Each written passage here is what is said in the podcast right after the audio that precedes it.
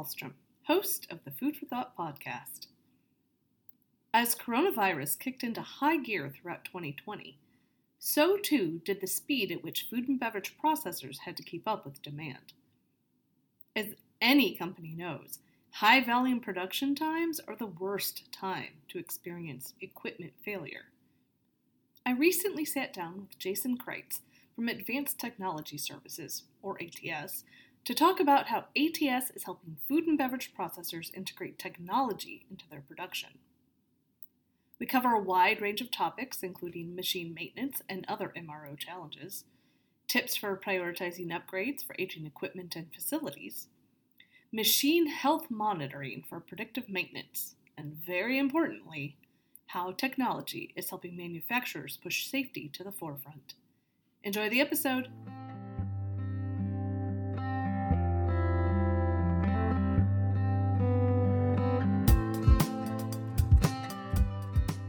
Jason, welcome to the special bonus episode of the Food for Thought podcast. How are you doing today? I'm awesome. Thanks very much for having me. I really appreciate it. Yes, it's great to have you on this episode. Let's open with you telling me about yourself and your work at ATS. Absolutely. So, uh, I've been with ATS a little bit over two and a half years. I've been in the manufacturing industry for pretty much my whole career. Um, my role works with a couple of enterprise customers as well as uh, prospective new customers in talking with them about the solutions that, that ATS provides. Um, ATS, in short summary, we're an asset reliability and industrial maintenance organization that really leads with integrating technology and helping customers to increase their production, reduce reduce downtime, as well as uh, reduce costs as well. And uh, we really, in the last 12 to 15 months, we work across many segments of industry, but uh, in the last 12 to 15 months, we've really seen an uptick in the production levels in food and beverage companies specifically. So uh, I'm excited to, to talk about this today. What trends are you seeing for food and beverage manufacturers in 2021? Sure. So, one thing that's been very clear is demand has gone way up uh, for a lot of organizations um, as the pandemic has contributed to that over the last 12 to 15 months. Um, production has increased. So, more than ever, what we see is that any downtime or interruption in production for food and beverage companies has been magnified and has caused interruption. So, we've seen a lot of these organizations not only looking for solutions around asset reliability, but also looking for ways to integrate more technology into their organizations um, around the themes of improving the reliability, their performance, and their productivity. Um, during the height of the pandemic, there were a lot of organizations in the food and beverage space that really tried to trim down their product offerings and kind of go back to basics. Um, they were so crunched for production and to get product out the door that simpler was better. But now that the market is coming back, what we're seeing is it's starting to shift back to some of the things that we had seen before. So the tried and true favorites are still going strong, but we're also seeing the trends of healthy eating, plant based protein, sustainable packaging. Uh, some of those topics are really coming back to the forefront as well. From your perspective, when a client is considering outsourcing their maintenance or MRO services, what challenges do they typically face? That's a good question. So, there's a lot of considerations to think about. Um, you know, it's not a decision that's typically made in a very short amount of time. But when when we work with organizations that are considering outsourcing, what we see are typically you know excessive machine downtime, so challenges in production and it running consistently and reliably, gaps in their workforce around the ability to attract and retain their workforce and the talent, the skilled trade talent that they need how to integrate and interpret technology and emerging technology, gaps in supply chain. Um, some of those things are, are, typically pretty pretty prominent when we look at uh, organizations that we're talking with about potential outsourcing models.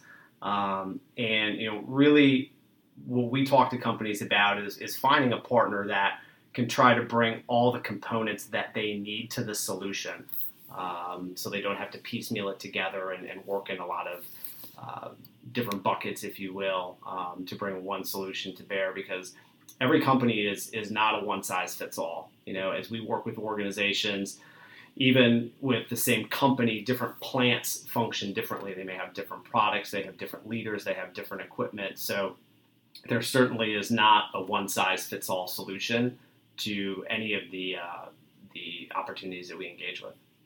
As the Industry 4.0 revolution rapidly changes the face of manufacturing, what do you think is important for food and beverage manufacturers to prioritize as they upgrade aging equipment and facilities? So, what we're seeing is really looking at organizations embracing technology. Um, as Industry 4.0 comes through, um, there's a lot of opportunities and things that organizations can latch onto. But when you think about some of the more foundational elements that, that we would consider important, uh, a CMMS system is really kind of a starter when you look at how to set up a, a manufacturing organization and then how to plan and execute maintenance.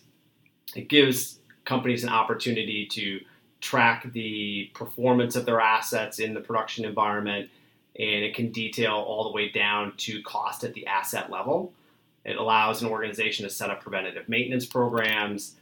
It allows integration with supply chain and inventory to aid spare parts programs and purchasing. So, a well run CMMS that's utilized to its capability really can be you know, a structural component to setting up a successful maintenance organization. And down the road, what it will also do is it will aid an organization in making capital purchasing decisions because when you have the asset information contained in the CMMS and you can track the cost to the assets, you can see where your what we call bad actors are and where a lot of, of the of the spending is going. So it really gives you a lot of visibility and data to be able to make data driven decisions uh, around your, your manufacturing organization. Um, secondly, I think another thing that we're seeing in the market is machine health monitoring for predictive maintenance and the ability to use IoT sensors to uh, track the health of production assets so that they know when a machine may be getting ready to fail or a part of the machine is, is getting ready to fail so that can turn into planned work and a minor repair versus unplanned work, downtime, and a major repair or replacement. So um, that's also a pretty significant piece of what's coming through the industry. Uh, additional monitoring capabilities are coming also when you look at different ways to uh, bring Industry 4.0 into your plant. Things that will help you monitor facility assets, utilities, raw materials. So there's other things coming through as well. Um, so for organizations looking to embrace Industry 4.0, there are certainly going to be options to get involved there. What are some of the benefits of implementing a predictive maintenance plan? So, when you look at predictive maintenance, it's really a key step in the evolution of the maintenance journey. Uh, it's really that ongoing opportunity to check the health of production equipment on a regular basis and look for those potential problems before they happen and would cause production interruption and downtime. Um, the other key aspect to predictive maintenance is that proactive repairs are always less expensive than reactive repairs. When you think about the dynamic of planned versus unplanned work and the man hours that are associated with that, having spare parts on hand versus purchasing parts that are needed and then need to be expedited because you don't have them in the storeroom, and obviously the cost tied to lost production time as well and potentially missing delivery dates and getting product out to suppliers. So, you know, the ability to implement a predictive maintenance plan helps keep you out in front and keeps your manufacturing facility uh, in a more planned environment versus reactive. What are the hesitations you see happening with manufacturers when it comes to embracing the new technology like sensors? Yeah, so this is a good one. So there are two things that come to mind when I think of this, and this is uh, ongoing dialogue that we're having with existing customers, potential new customers right now, um, because there's a big upside to this technology, but there's still a lot of unknowns around it. So I think when we look at it, having someone on the team that can drive the change and initiate that essentially it's a cultural change um, and really drive that cultural change as well as being able to wrap their head around the technology, what it is, what it does, what it's bringing to the table. Um, so to really have that individual as part of a plant team that can help facilitate that cultural and that that initial piece. But then the second piece, when someone is hesitating with making that decision, what it's going to do is it's going to increase the amount of data that comes in, right?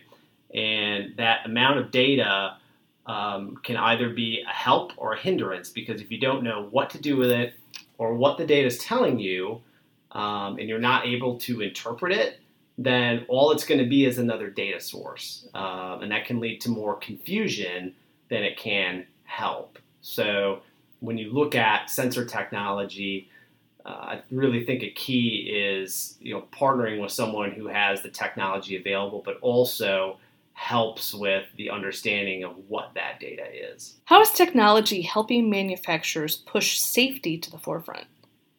You know, I like this question a lot because our organization really is foundational with safety. It's really a, cornerstone of our culture. Um, there's been a lot of advances in technology that have helped make both machines and manufacturing plants safer.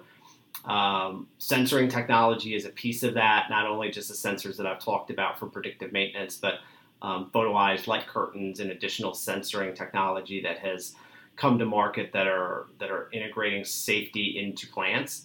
Uh, wearable devices are also becoming more prominent.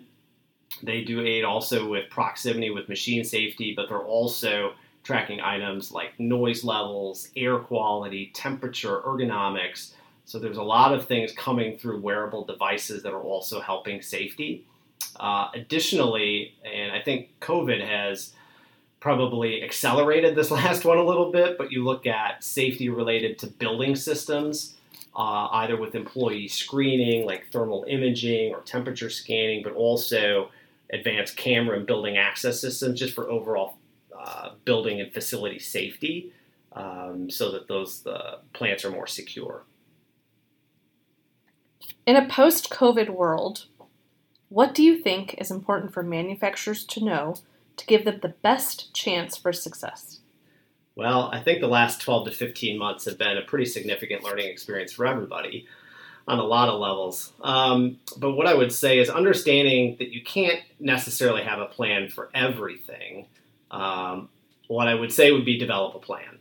Um, and when I think about a plan, and these are just my own ideas, but related to safety, um, the people inside your organization, your employees, you know, your production and your production plans and schedules, your supply chain, and there's probably a couple of other items, but really to have a, a, a foundational plan around those areas so that um, in the event that something unexpected happens again, that you have a plan to fall back on. And perhaps the plan that you did isn't perfect for what the scenario is, but at least you have a plan that you can modify or tweak to fit the existing set of circumstances that you're in versus not having a plan at all and then being in kind of a frenzied state and having to create the plan as you go, akin to trying to build a plane in the air. So that's not ideal. So I think if, if you at least have a plan to work from, that gives you a good starting point, a foundation to work from. Uh, we talk with a lot of companies on a lot of different topics, and I think as we get to know them better and, and look at and understand their environment and their plant, I think we start to be able to tell what companies really have a very detailed plan about their business and which ones don't. Um, but you know, it's uh, it's a learning experience either way. But planning is is always uh, a positive thing. What advice would you give those decision makers and influencers that want to move to a predictive maintenance plan but aren't sure how? So, as far as advice goes, what I would say is finding a trusted partner that has the experience with the tools uh, is really important because you have to have the tools and build the system around the needs and the functionality of the plant. But you also need help on that journey with collecting, understanding, and utilizing the data, as I kind of talked about earlier. Um, data for data's sake isn't the value add when you're looking at a IoT predictive maintenance plan. Um, more data without being actionable and insightful really isn't going to help with anything and help your plant run better. So, um, you know, that's really, really important because ultimately these programs, when you're talking about predictive maintenance, are about making the plant run more reliably, seeing better, con- better production, controlling cost, and you know, specifically when we talk about cost, if you partner with the right organization, you have the right plan in place, the return on investment from these programs pretty reliably will cover the cost of what you have to put into it and then some. So they really do pay for themselves over time. So when we talk to companies about it, we said, really, what do you have to lose with a trial other than perhaps some more unplanned downtime? And special thanks to Jason for coming on the podcast today.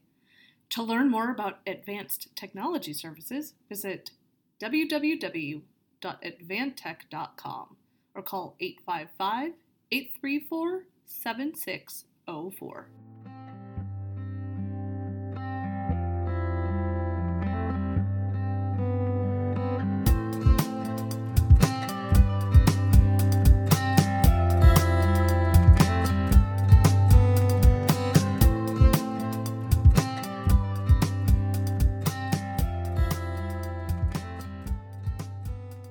For everyone listening to the Food for Thought podcast today, thank you for tuning in. You can find us on Apple Podcasts, Spotify, Stitcher, and just about everywhere you can listen to a podcast. Be sure to tune in next time as we talk more about the stories behind the headlines of the food and beverage industry. Take care. Have a great day.